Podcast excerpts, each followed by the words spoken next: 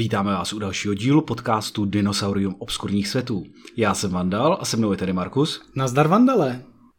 A v tomto podcastu si povídáme o našich oblíbených RPG herních produktech, o světech a hrách, zvláště pak o těch obskurních, zapomenutých, legendárně dobrých i legendárně špatných, ale i o těch nových a málo známých.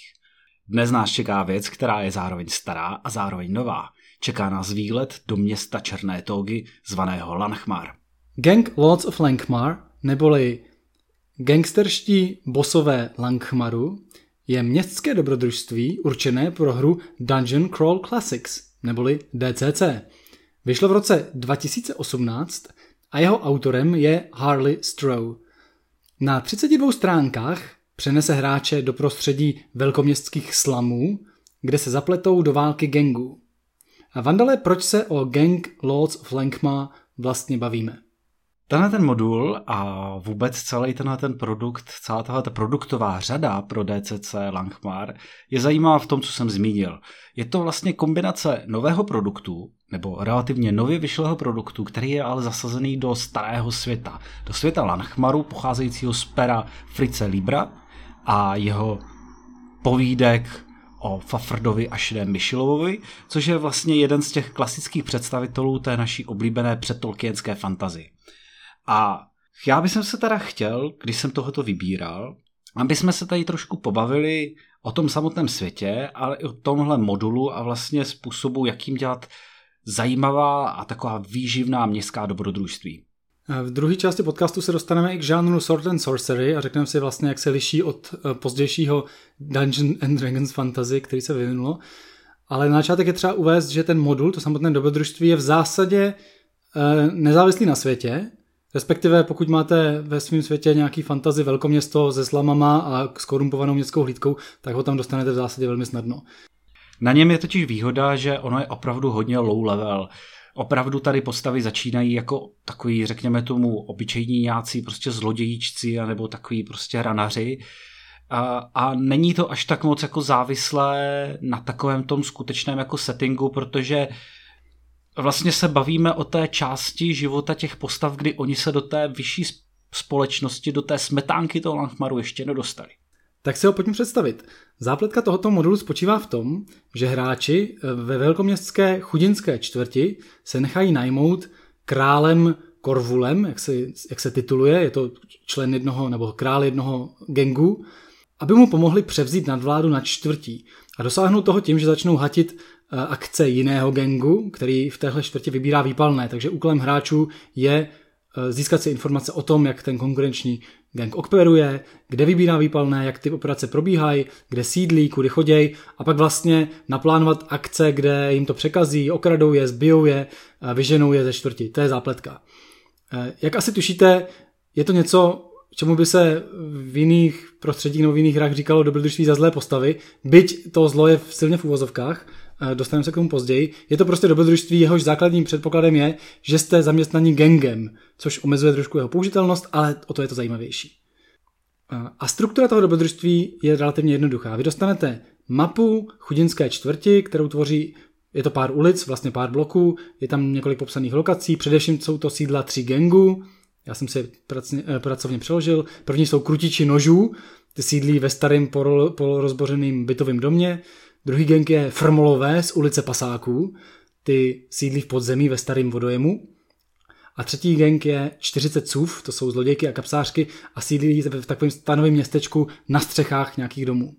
Marku si musím říct, že ty názvy přeložil fakt úplně skvěle. Mě to vůbec nenapadlo, když jsem to četl v originále. Myslím, že dostaneš za úkol tohoto dobrodružství celý znovu přeložit, protože fakt, fakt se mi ty tvoje názvy líbí. Krutější nožů, Frmolové z ulice Pasáků a 40 cův krutiči nožů, to je úplně super. No každopádně, dostaneme teda mapičku čtvrti, dostaneme mapičku eh, jejich sídel, vlastně veškeré ty jejich lokace těch třech gangů jsou, mají rozkreslený to sídlo, místnostky, dokonce nějakou taktiku, jak by to bránili a tak dále, a tak dále. K tomu dostáváme nějaký jako generátory, které nám pomáhají hrát v tomhle prostředí, například generátor náhodných domů, generátor náhodných svědků zločinu, který se hráčské postavy dopustí. Já bych si tě tady dovolil na chviličku zastavit, protože z tvého popisu to teďka jako vypadá, že to dobrodružství je hodně prostě o těch mapách různých domů a tak, ale ono to ve skutečnosti není. Tohle je spíš takový, řek, řekněme tomu, appendix toho dobrodružství, ale to hlavní dobrodružství trošičku v tomhle připomíná ten Dangan, o kterém jsme se bavili minule, že běží spíš na těch událostech. Na, taky hmm. má v sobě určitou prostě takovou časovou osu, a nějaké události, do kterých se hráči buď zapletou, anebo ne, ale probíhají v určitém, do určitého rozměru trošku nezávisle na nich. Ano, je to tak, protože dobrodružství potom před, vlastně popisuje deset naplánovaných událostí nebo scén, jak tomu chcete říct. A to vlastně máte tady časovou osu, kdy oni se dějou a kombinace časové osy s tou mapou vám docela jednoduše a šikovně umožňuje hrát v téhle čtvrti. No a těch událostí 10, tak první je samozřejmě, že vás král Corvus z gengu krotičů nožů verbuje a dál se to troš, trošku rozbíhá, protože postavy začínají zjišťovat, jak vlastně operují ty, ten, ty konkurenti. A další naplánované události jsou vlastně v různých dnech týdnu uh, popsáno, jak ten konkurenční gang kam přichází a jak tam vybírá, vybírá výpalný, jak to probíhá a je to vlastně popsaný taková jejich vlastně strategie, takový modus operandi toho, co se tam stane, předtím, než do toho vítnou hráči, který samozřejmě z vlastní iniciativy plánují, jak to vykolejit. To je to naše oblíbené domino, jako tom vždycky mluvíme, které tam stojí a, a čeká, než tam přijdou hráči a vrazí do toho a všechno se to začne sypat. V pozdější fázi ty události se trošku začínají uh, vykol- uh, rozvětvovat, ty gengy začnou reagovat na to, že hráči jim kazí akce takže tam může začínat být trošku závislý to na tom, co přesně hráči udělali. Může se do toho zaplíst třetí gang, může se do toho zaplíst městská hlídka a s velkou pravděpodobností to vyrůstí ve strašnou jako vyvražďovačku a válku gangů. V tomhle ohledu je to do, dobrodružství taky relativně lineární. Běží víceméně přesně určená jako z bodu A do bodu B a ty, ty postavy to spíš ovlivňují, než by to mohli jako úplně jako vykolejit nějakým jako jiným směrem. Aspoň tak je to napsáno. No ale myslím si, že ono to vypadá lineárně, ale díky tomu, že máš celou tu čtvrť rozkreslenou, máš tam popsané ty postavy, jejich vztahy, jejich cíle a i ty události nejsou napsané, víš co je důležitý, oni tam není napsaný, eh, co hráči udělají. V těch událostech vlastně vůbec ty nepředpokládají jakýkoliv jednání hráčů. V těch událostech je psaný, co dělají ty konkurenční gengy. A je to dost zásadní rozdíl, protože vlastně ano. Eh, ty to dokážeš velmi snadno vlastně potom přizpůsobit tomu, co se hráči rozhodli udělat. Budeš tam mít třeba popsáno, můžeme uvíct nějaký konkrétní příklad. Je tam prostě nějaká hospoda, ve které oni vybírají to výpalný. Tak je tam prostě popsáno, jak tam přijdou, vyženou lidi z hospody, promluví se s tím majitelem, předstírají, že jsou hodní, eh, vykládají o jeho dceři, kterou, kterou mu drží v zajetí a tak dále, a tak dále. Byla by škoda, kdyby se něco stalo, se něco stalo. Je tam popsáno, kdo prostě schávne peníze, jak potom jdou po ulici, jak budou reagovat na přepadení, kdo zavolá pomoc, kdo drží poklad, kdo utíká, kudy utíká. A vlastně tam v jakou fázi do toho hráči vstup, vstoupí a jakým způsobem, to už je vlastně na vás a vy jenom reagujete a upravujete tu událost podle toho, co hráči dělají. Je to tak, máš úplnou pravdu. Uh, pojďme si k tomu ještě něco říct. Co se nám na tom líbilo. A rozhodně, jestli na tom musím něco vypíchnout, tak to je ta atmosféra, kterou ten, kterou ten, ten modul má. Mm-hmm. Jako ostatně celý, celý Lanchmar v podání DCC a ostatně i originálu ta atmosféra toho města je velmi taková hutná a taková křivácká. Myslím, že tenhle ten modul to zachytá velice dobře. Já s tím naprosto souhlasím. Já třeba málo kdy chválím obrázky, ale už první obrázek v této knižce je úplně geniální. On zachycuje tu audienci u toho krále Korvuse a vidíte na tom obrázku, a pak je to popsané v textu, že ten Korvus je prostě monstrózně obecný chlap, který polonahej se leskne potem, stýká z něj prostě ty krůpějky a sedí na nějakým dřevěným trunu slučeným z, z beden a soutků a má nějakou úplně primitivní korunu a kolem něj je sál těch žebráků a, a konkubín, který ho tam strašně mu tam pochlebujou a on pak machruje jako král mezi žebráky.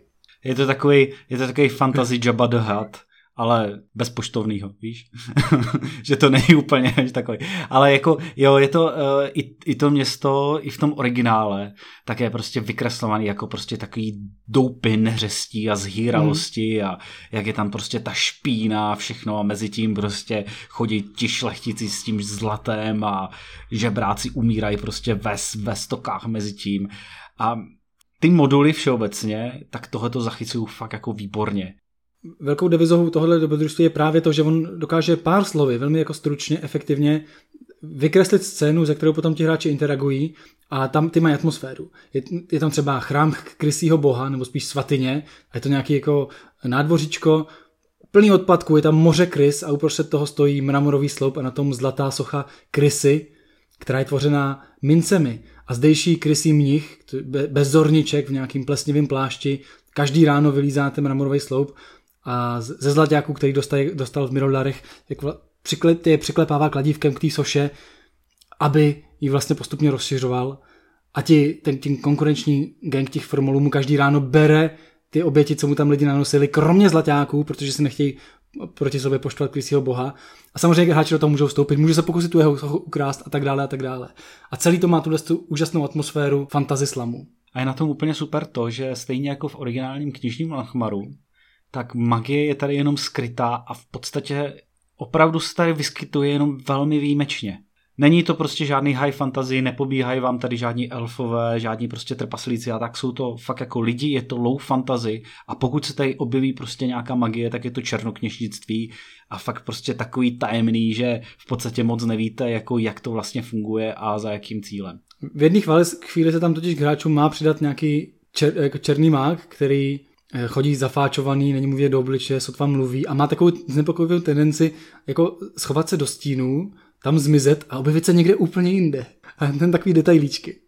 A to je úplně přesně jak v těch knížkách, když v těch knížkách byl krysy čaroděj, který prostě vyvolával krysy prostě ze stínu a tak, tak to je úplně přesně aluze na, na, to, na tyhle ty věci. A fakt prostě pokud jste četli ty originální knížky, a to by se vám taky mimo jiné velmi doporučoval, ještě se k tomu dostanu, tak ten ten modul, tak to fakt na to prostě sedí jak prdel na hrnec. Prostě strašně dobře chytá tu, tu originální atmosféru. Na tom modul je zajímavý a proč si myslím, že stojí za pozornost, je, že je velice interaktivní. Přestože vlastně se tváří, že má časovou osu, tak je nutné si uvědomit, že on vlastně reálně popsal jenom, jak to v tom slamu chodí a jak se tam pohybují ty gengy a co kdy dělají.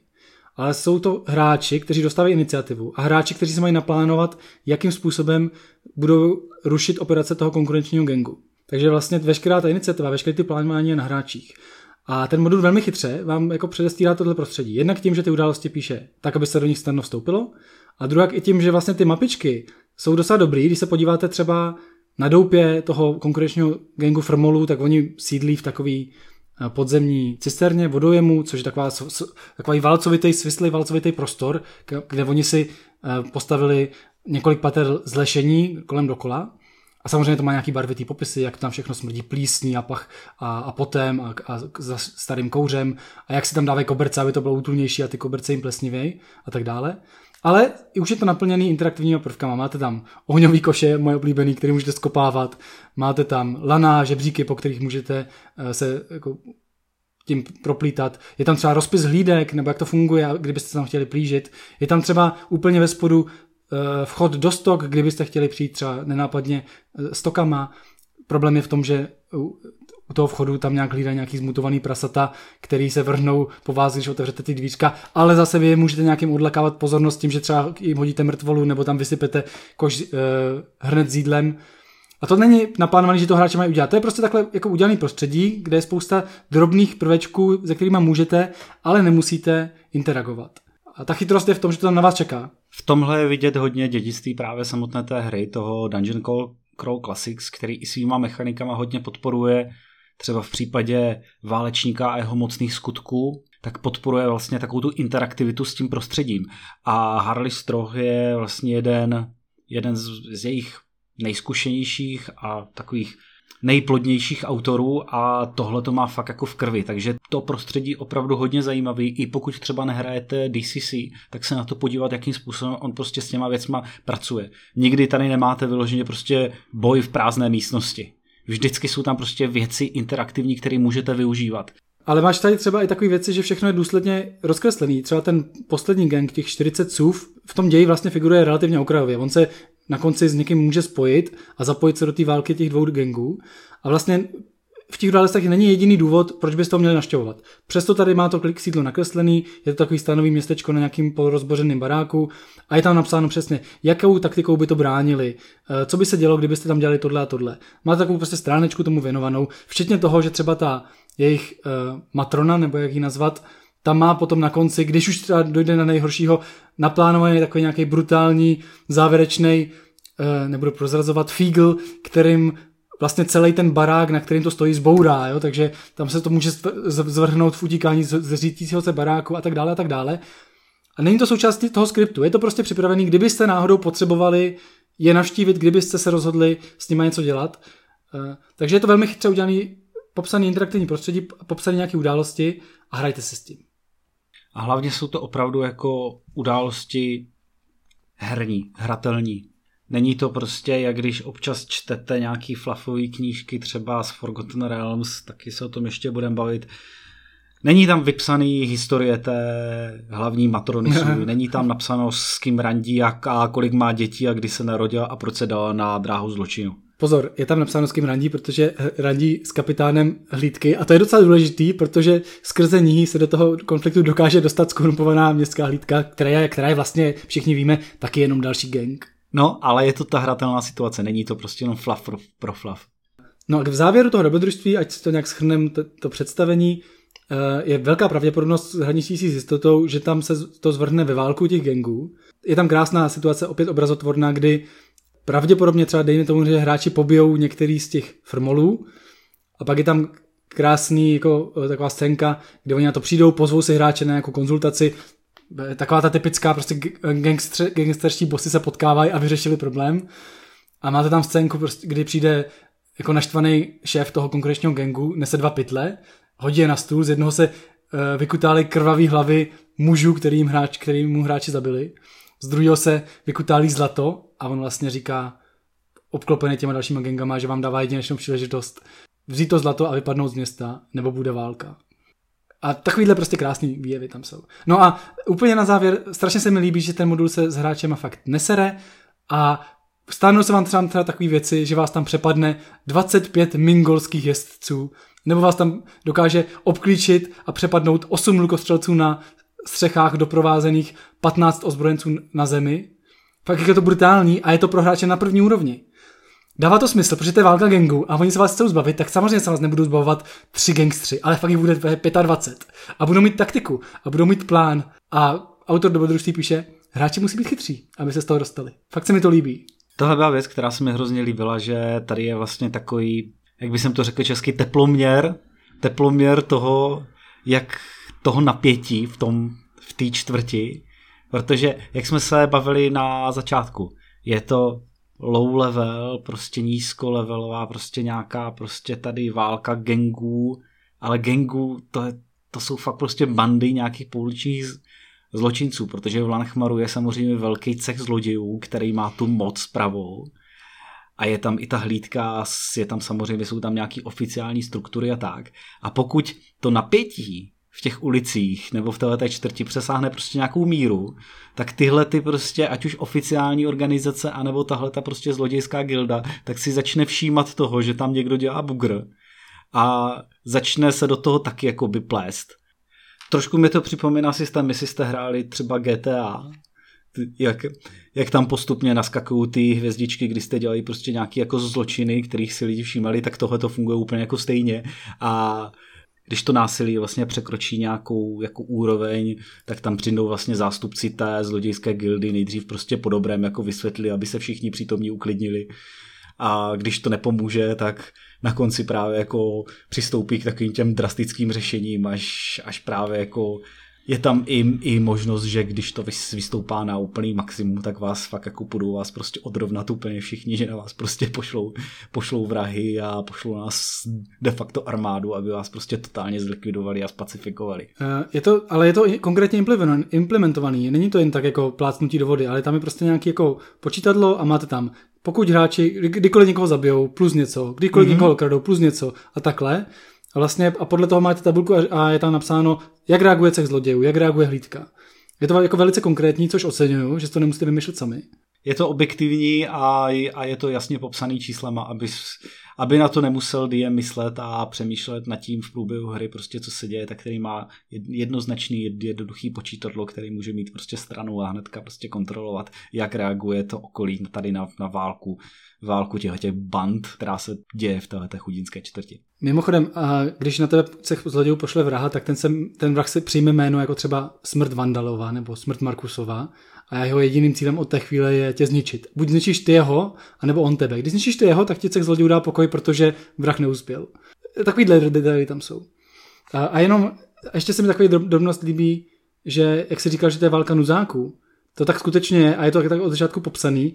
Eh, přestože jsou hráči na první úrovni, tak ten vlastně eh, jeden gang se najme jako strašný borce, aby mu pomohli. A už od začátku je tam všude popisováno, jak ty ostatní žebráci a zlodějci jim jdou z cesty a bojí se jich a tak. Že vlastně, a zase to téma, postavy na první úrovni nejsou nuzáci tady, tady jsou prostě strašní bosové a všichni k ním mají ohromný respekt.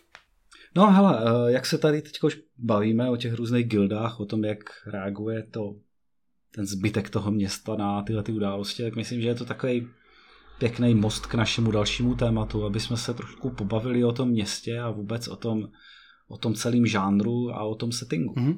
Protože Lanchmar, Lanchmar jako takový je takový archetypový fantasy velkoměsto. A Leiber, když začal psát ty povídky o Fafrdovi a Šedým Michelovi, tak ty povídky začaly vycházet někdy na konci 40. let a v 50. letech a on se stal vlastně takovým zakladatelem tohohle žánru, to, to, tohohle do jisté míry městského fantazie. On totiž nepsal samozřejmě jenom povídky z Lanchmaru, psal jako z celého toho světa, ale ten Lanchmar vždycky hrál takovou ústřední roli. A jeho vliv cítíte dodnes napříč fantasy žánrem. Myslím, že jste říkal zrovna ty mě, že, že Leiber byl ten, kdo vymyslel cech zlodějů. Jako vůbec, že existuje něco jako cech zlodějů. A kdo vymyslel vlastně velký fantasy skorumpovaný město. Ano, ano, ano. Eh, to se říká, že Leiber to, to taky, ono to byla samozřejmě tak trošku jako ironie, jakože cech zlodějů, ale fantazii tohleto slavnostně převzalo a dneska jako neexistuje žádné pořádné fantazii, když tam nemáte prostě cech, cech zlodějů. Ale říká se, že opravdu, že Leiber byl první, kdo v Lanchmaru jako přišel s tím, tím, že existuje prostě taková mocná stínová organizace, která je organizovaná jako cech. A ostatně, když jsme u těch cechů, tak jako Lanchmar když si vezmete Lanchmar a Anchmorpork, tak říká se, že Prečet měl právě měl předobraz Anmorporku právě v Lanchmaru s těma jeho gildama a cechama. Takže i ten název vlastně odkazuje na tyhle ty povídky. Ono je zajímavé, proč se na to jsme se chtěli podívat, je, že nám to ukazuje fantazy před tím, než bylo Dungeons and Dragons a, a předtím, než Dungeons and Dragons vytvořilo to, co dneska považujeme za fantazy, protože to je skutečně především díky Dungeons and Dragons. A ten žánr tehdejší fantazy, dokonce Leiber byl ten, kdo vymyslel název Sword and Sorcery, to je jeho, uh, jeho název. A ten žánr se hodně liší od toho, nebo v letšem liší od toho, jak vlastně fantazy hrajeme dneska. Pojďme se na to podívat a říct si, v čem se liší, protože si myslím, že spousta lidí si myslí, že chce hrát Sword and Sorcery, nebo, nebo říká Sword and Sorcery a ve skutečnosti hrajou prostě standardní epickou hrdinskou fantazii, jako je Dungeons and Dragons. Ale čím je to Sword and Sorcery SNS jiný? Ono je to zajímavé, protože Gygax vždycky Sword and Sorcery a specificky i Libra a jeho dílo jako taky zmiňoval a na těch raných dílech je to hodně taky jako ten, ten vliv cítit. Je to vlastně jedna ze součástí toho slavného Appendix N. Nicméně, pojďme se vrátit k tomu tématu. Jak říkal Markus, já myslím, že jeden z takových hlavních, hlavních znaků oproti té, pojďme si to označovat jako terminus technicus epické fantazy epická fantazy, bavíme se, a když se bavíme o epické fantazy, tak mm. se nebavíme v kontextu toho, tohoto podcastu pro, o Odysseovi nebo o nějakých takovýchhle věcech, ale bavíme se konkrétně epická fantazy typu D&D, co se hraje prostě dneska většinou. Jo. Mocné postavy, které jdou, zachraňují svět. Cháp, chápeme. Tyhle ty kliše. Takže oproti tomuhle epickému fantazy uh, Sword and Sorcery se vyznačuje především velmi jasnou absencí hrdinskosti. A to tak, že prostě postavy, no, když tady popisujeme, že se uh, přidali ke gengu, tak byste vlastně mohli říct, že jsou zlí, ale to už vlastně do toho promítáte to, že znáte přesvědčení z dračáků a z D&D. Tady nejsou dobrý a zlí postavy. Tady to všechno existuje v takové fázi nějaký morální šedi. Uh, hráčské postavy jsou většinou nějaký jako vyvrhovalé ze společnosti, jsou to takový nějaký čestní zlodějčci, příživníci, vandráci a tak dále a tak dále ale hlavně tady neexistuje dobro. Jako tady není nikdo dobrý ani nikdo zlej. V tom městě není šlechetný vévoda, který potřebuje pomoc z lupiči. Tam je, tam jsou gengy, tam jsou cechy, eh, tam je skorumpovaná hlídka a samozřejmě to město má nějakou šlechtu a vladaře, který taky jako hraje především na sebe. Tam jako není možný být dobrý, protože neexistuje eh, dobro a zlo v tom. Ve Sword and Sorcery není dobro a zlo. Existují jenom uh, soukromí zájmy. Ono Fafert a Šedý Myšlov taky byli řekněme tomu, hrdinové nazýváme z pohledu toho, že jsou hlavní postavy té knížky a jsou, řekněme tomu, méně špatní než ti ostatní. Jsou to, furt to jsou prostě zloději, furt to jsou prostě rváči, furt to jsou prostě vandráci, kteří se neštítí prostě okrádat lidi, pak se za ty peníze opít někde do, do němoty a tak, ale mají určité standardy, snaží se nezabíjet děti, nepáchat jako takový to očividný prostě zlo a občas prostě proti tomu očividnému zlu i bojovat nějakým způsobem. Ale ne úplně prvoplánovitě, jak třeba jakože, aby si vzali prostě prsten a šli ho hodit do osobky. No většinou s tím zlem bojuješ tak nějak omylem. Uh, protože, a to je z hlediska hry zásadní, o čem ty příběhy jsou, anebo respektive o čem se to hraje, tak většinou něko, nikoho nezachraňuješ, nikomu nepomáháš a hlavně nedostáváš questy, a, a, a Sword and Sorcery spočívají v tom, že ty postavy jdou někoho okrást, nebo si potřebují jako splnit něco sami pro sebe, vlastně se oportunisticky tulejí světem a uzavírají smlouvičky ve smyslu něco za něco. A když už někomu pomáhají, třeba nějakému bohovi nebo nějakému mocnému patronovi, tak mu nepomáhají proto, aby zachránili kovařovou dceru, ale pomáhají mu, protože se třeba dostali sami do průšvihu a potřebují od někoho mocného pomoct a ten mocný řekne, dobře, já vám pomůžu, ale vy pro mě uděláte tohle. A celý je to jenom taková sekvence toho, jak ti dobrodruzi se vlastně snaží nějakým způsobem žít jakž tak dobrý život, nepo, aby nemuseli pracovat poctivou prací, tak to nějak jako různýma kšeftičkama se potloukají světem. Ono je to zajímavý s tím, jak zmínil, že nedostávají questy. Oni v podstatě i ta struktura těch povídek tak relativně dobře odpovídá, řekněme tomu, takové, takové struktuře herních, herních sezení, že jsou to opravdu relativně uzavřené povídky a v podstatě to jsou questy, ale nejsou to questy jako, že by zase vrátím k oblíbenému přirovnání, že Hobbit dostal od Elfa quest odnést prsten a hodit ho do sopky. Ale je to tak, jako že jdou vykrást cech zlodějů, protože Milenka jejich s nima má nevyřízený účty a oni ví, že při vyřizování těch účtů zároveň můžou velmi zbohatnout. Je to velmi osobní a to z toho dělá výborný materiál pro hru. Ta hra je samozřejmě velmi jiná než uh, zachraňování světa a boj dobra se zlem, ale je to, svádí to k epizodičnosti, jak říkáš, a herně je to velmi vděčný. Mně ta epizodičnost všeobecně přijde taky jako jeden ze, ze znaků toho žánru, protože když se vezmete Konana, aspoň toho původního, toho Havardova, tak on taky vlastně funguje v takových relativně uzavřených povídkách, a není tam taková vyloženě nějaká jedna dějová linka, která by vás nesla prostě tou ságou z místa A do místa B. Je tam taková ta cykličnost, že oni jdou, něčemu se věnují, získají z toho nějaký peníze, pak je propijou a zjistí, že jsou vlastně zpátky na začátku, na té nule. A musí vzít novou prácičku. Je to tak. Aby tohle fungovalo ve hře, tak si myslím, že je důležitá jedna zásadní věc, kterou zrovna tady jako DCC v těchto svých modulech pojmenovává, a to je, aby se vrstvily důsledky činů postav eh, z minula a aby se rozehrávaly v dalších epizodách. Jo, protože ono to, když si rozdělíš dobrodružství na epizody, může to svádět k tomu, že zahraješ si dobrodružství dvě, tři sezení, ukončíš to a nemá to žádný význam a hraješ něco úplně jiného. A to vlastně jako není zábavný tolik, jako když to na sebe navazuje. A, a, a je to podporovaný zejména tím, že hraješ ve městě, a jedna z takových důležitých hrad pro hraní ve městě, tím se dostáváme k našemu dalšímu tématu, je, že město je především o důsledcích, což znamená, že vy tam vlastně mám v každém dobrodružství vzniká nějaký sociální vazby, nějaký nepřátelé, nějaký přátelé, e, nějaký konflikty a vy je musíte jako vypraveč cíleně dostávat do dalších her. Například skrze ně vytváříte ty další epizody. Ta zlodějská gilda byla krásný příklad. Vy něco uděláte a důsledek je to, že ta zlodějská gilda na vás pošle toho vraha. Ale pokud ho zabijete, zlodějská gilda už to neudělá, protože už jste si získali prostě nějakou reputaci, nějaký respekt. Neznamená to, že když ji neskřížíte kroky znovu, že neskusí něco jiného, třeba se spojit s nějakým kouzelníkem nebo něco takového. Ale tohle, tohle je to, o čem se bavíme, o tom vrstvení těch důsledků. Není to tak, že by ty příběhy museli na sebe navazovat, tak jakože teďka jsme splnili tohle a z toho s nám přímo navazuje příběh na další, díl nebo další epizodu, ale přenáší se tam především tahle ta nějaká reputace a nějaký prostě tyhle ty vazby. No skoro bych řekl, že to je důležitá součást nejen důležitý jako dobrýho městského dobrodružství, ale skoro dobrýho každého dobrodružství, aby ti po něm něco zůstalo do další kampaně a mělo to důsledky. Třeba tady se může stát, znepřátelíš si městskou hlídku, znepřátelíš si cech zlodějů, nebo naopak získáš nějaký mocný přátele. E, může se dokonce stát, že tady vlastně tohle dobrodružství skončí tím, že hráči sami vlastní a vedou gang. To je taky pěkný důsledek do dalších her. A, a prostě ty chytrý dobrodružství tam připravu půdu pro tohle. No. Mně se třeba i líbí v těch pravidlech, protože DCC Lanchmar vydal celý jako boxset zaměřený tady na Lanchmar. Upravené ty pravidla originálního Dungeon Scroll Classic právě tady pro, pro toho hraní v tomhle městě a v tomhle světě.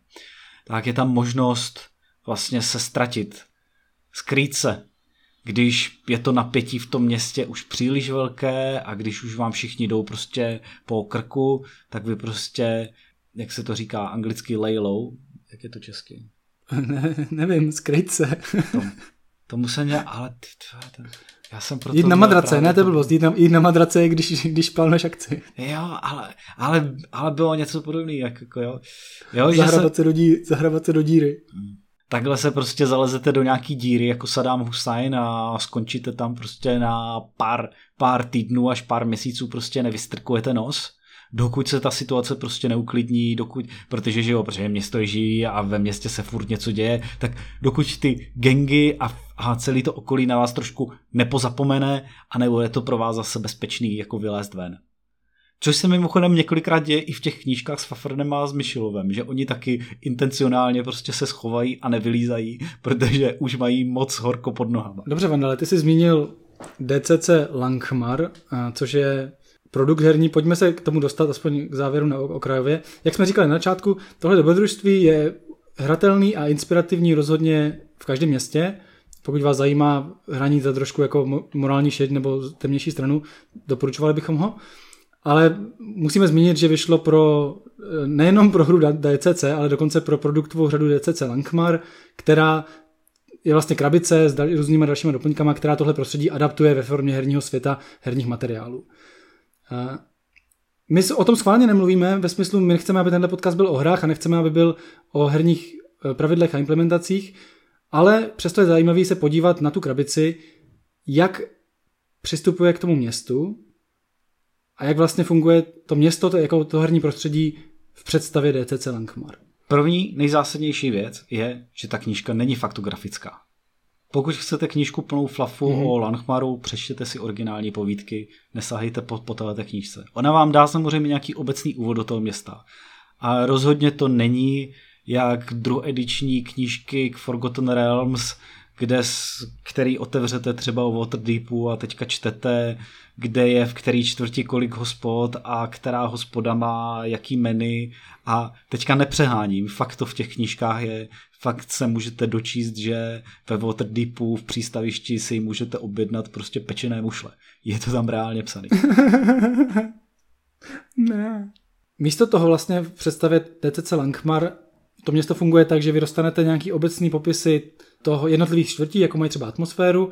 V každý z těch čtvrtí, kterých je tady asi 8, dostanete různé jako náměty na zápletky, náměty na zajímavé postavy, nebo příklady zajímavých jsou tady příklady zajímavých budov, třeba jako na odstaveček, ale celý to funguje ve smyslu spíš jako takových námětů, který máte zpracovávat.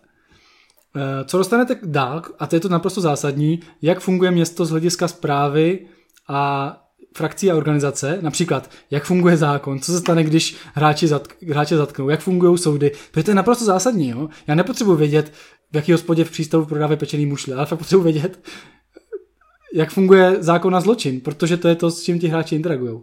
Tak tomu je věnováno docela dost pozornosti.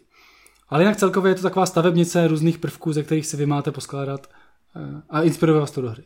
Všeobecně tahle ta hra hodně razí to, že vy vlastně nepotřebujete znát úplně do detailu, kde je která ulice a kde je jaký dům a tak, protože často, eh, často mě přijde, nebo aspoň z mojí zkušenosti, když jsem si začal chystat nějaký fantazí město, tak člověk měl tendenci prostě si nakreslit mapu do největších prostě detailů a řešit, kde je prostě která ulice a tak. Ale vy to v té hře ve skutečnosti vůbec nepotřebujete. Vy potřebujete zhruba tušit, jak, co je v jaké čtvrti a jak, jak ta čtvrť funguje a nějakou hospodu už zvládnete prostě vygenerovat buď s pomocí nějaké tabulky nebo s pomocí nějakého generátoru úplně bez problému. Co je pro vás fakt důležitý, přesně jak říká Markus, ty frakce a ty věci, s kterými tam potom reagujete, protože ty vytvářejí tu, to město a tu jeho atmosféru a ten samotný děj. Ale myslím si, že hraní ve městě je specifický to tím, nebo ve velkom městě, protože třeba Langmar je fakt milionový nebo několika milionový město, že trošku obrací tu logiku hraní třeba v malých městech nebo v jeskyních, kdy ta standardní logika je taková, že máš kompletně popsaný prostředí, hráči ti řeknou, kam jdou a ty jim řekneš, co tam je. A oni na to reagují. A vlastně hraní ve městě tahle logika nemůže fungovat už jenom protože to je obrovský. Takže to je spíš, že hráči řeknou, čeho chtějí dosílit nebo koho chtějí najít. Například hledáme překupníka, který nás zbaví zlata. A vy jim řeknete, kde je. Nebo vymysl, vlastně v tu, v tu chvíli vymyslíte. Že to obrací tu logiku přesně, jako, přesně na ruby. Ale je to tak, protože když si představíte velkoměsto i ve, i ve fantazii, nebo možná spíš protože ve, ve fantazii, kde je magie, kde je všechno, tak v takovémhle obrovském velkoměstě, když něco chcete najít, tak to tam nejspíš najdete. Jenom musíte vědět, kde. A ta logika je prostě obrácená. Není to, že hráči chodí náhodně a vy jim popisujete, co je kolem nich, ale že hráči musí sami od sebe říkat, co hledají a co chtějí a vy vlastně to už potom jenom vymýšlíte, protože v tom městě můžete skutečně vymyslet cokoliv. No a samozřejmě, takže je dobrý, když ta příručka s tímhle počítá a tomu je podřízená. Co je ale potřeba, aby byly opravdu rozepsané, tak jsou ty vztahy v tom městě, řekněme tomu důležitá NPC a důležité frakce, protože ti hráči s nimi interagují neustále opakovaně, mnohem víc. Nebo já bych skoro řekl, že mnohem víc než s tím samotným prostředím, protože hospoda může být prostě zaplivaná, takový hospod může být spousta. Ale ta zlodějská gilda je jenom jedna a hráči s ní interagují opakovaně a jejich vztah k ním se nějak vyvíjí. Myslím, že frakce a důležité organizace jsou i odpověď na to, jak se dá Sword and Sorcery hrát a proč je to funkční žánr.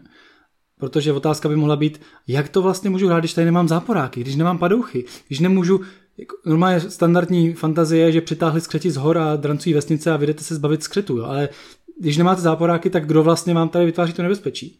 A to nebezpečí představují ve Sword and Sorcery především mocní organizace, což znamená hlídka, šlechta, která tomu vládne, cechy zlodějů, nebo třeba jednotlivý chrámy. A většinou jsou ty organizace naprosto nad možnosti hráčských postav. Je prostě není možný z hlediska pěti postav zrušit cech zlodějů. To prostě nejde.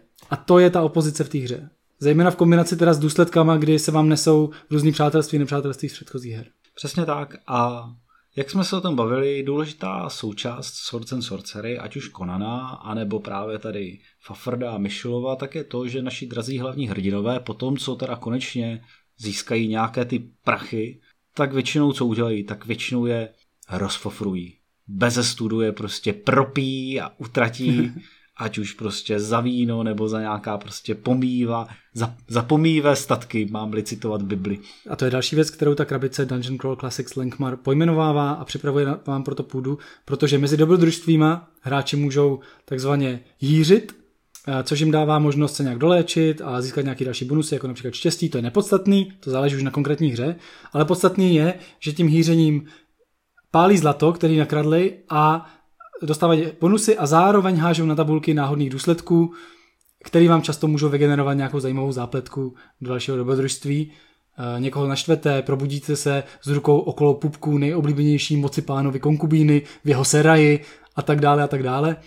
A vlastně nám vzniká herní cyklus toho, že postavy schudlí, e, vyráží na dobrodružství, aby si vydělali, dobrodružství po dvou, třech sezeních končí, hráči e, hází na tabulku chlastání, Eh, dostaví nové zápletky, vzniká nový dobrodružství a tak dále a tak dále a jdeme epizodicky dokola.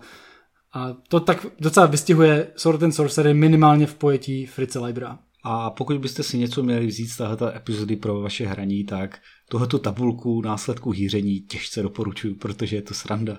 A pokud máte takový hrdiny, kteří aspoň občas zajdou do hospody se spí do němoty, tak následky velmi doporučuji. Nechte je si hodit na to, co se stalo zatímco se váleli pod stolem, anebo zatímco hýřili a tančili na stolech. No dobrá, hele, já myslím, že už jsme Lanchmar probrali dost a zbývá nám naše oblíbená část, jak bychom to vlastně hráli. Markusy, jak bychom hráli Lanchmar? Mandali, my už jsme hráli Langmar, dokonce jsme hráli ho my dva spolu A je z toho záznam na internetu.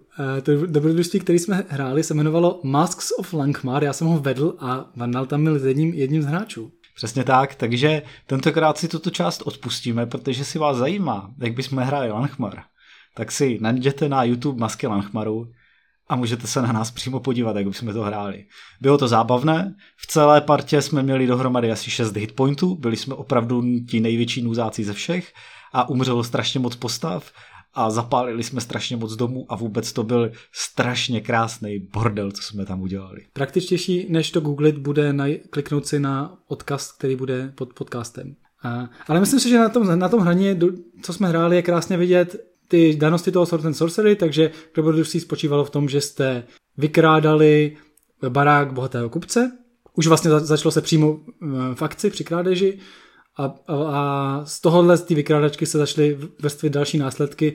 Mimochodem to dobrodružství může, jedna z možností, jak to dobrodružství třeba může skončit, je, že ten kupec zkrachován uh, odjíždí z města, nebo se chce hráčům mstít, a nebo hráči v jednu chvíli dokonce můžou vypustit takovou jako zhoubu do města, která bude to město pustošit na, na následující týdny. A zase to jakoby je ten prvek toho těch důsledků do dalších her. To byla největší slabina toho našeho hraní, že jsme to od začátku koncipovali jako one shot, takže nikdy bohužel nedošlo k tomu pokračování do nějaké velké delší kampaně. Ale jednou, až budeme velcí kluci, tak si zahrajeme celou velkou kampaň v Lanchmaru i s důsledkama, i se vším. No dobrá, tak tady by jsem tohleto téma teda tímhletím asi uzavřel, takže dáme nějaký klasický shoutouty na závěr. Markusy, kde tě můžou naši posluchači najít? Mě můžete najít na RPG Forum, kde vzniká už asi rok databáze RPG her, ve které můžete i vy hodnotit hry, které máte rádi a i které se vám nelíbí, doporučovat, eh, dobrodružství a tak dále. Budeme za to rádi, protože to umožňuje ostatním zorientovat se v nepřeberný nabídce RPGček a najít něco, co stojí za pozornost. A ještě mě najdete na mém blogu Zpátky do Dungeonu, který je v tuhle chvíli zajímavý především proto, že tam je moje verze pravidel DCC Langmar, což je skoro samostatně hratelná hra. A myslím, že úplně samostatně hratelná hra až na to, že neobsahuje kouzla. Takže když budete hrát jenom za zlodě a válečníky, tak máte komplet fantasy hru. A například obsahuje tu tabulku hýření, kterou tady Vandal tak chválil. V češtině. Takže neváhejte, běžte na Markusův blog a stahujte, stahujte, stahujte. Kdyby nic jiného, tak jenom pro nějakou inspiraci. A Vandale, kde můžou posluchači najít tebe? Mě najdete na Instagramu a na Facebooku, máme tam Dinosaurium obskurních světů a budeme tam rádi za každý like, ale ještě radši za komentáře. Eh, samozřejmě, ať už o tom, co se vám líbilo, co se vám nelíbilo, nebo jestli jste něco použili ve své hře, to by nás potěšilo samozřejmě úplně nejvíc. A tady už by jsem se teda opravdu rozloučil, takže loučí se s váma Vandal. A loučí se s váma Markus. Čau čau. Ahoj.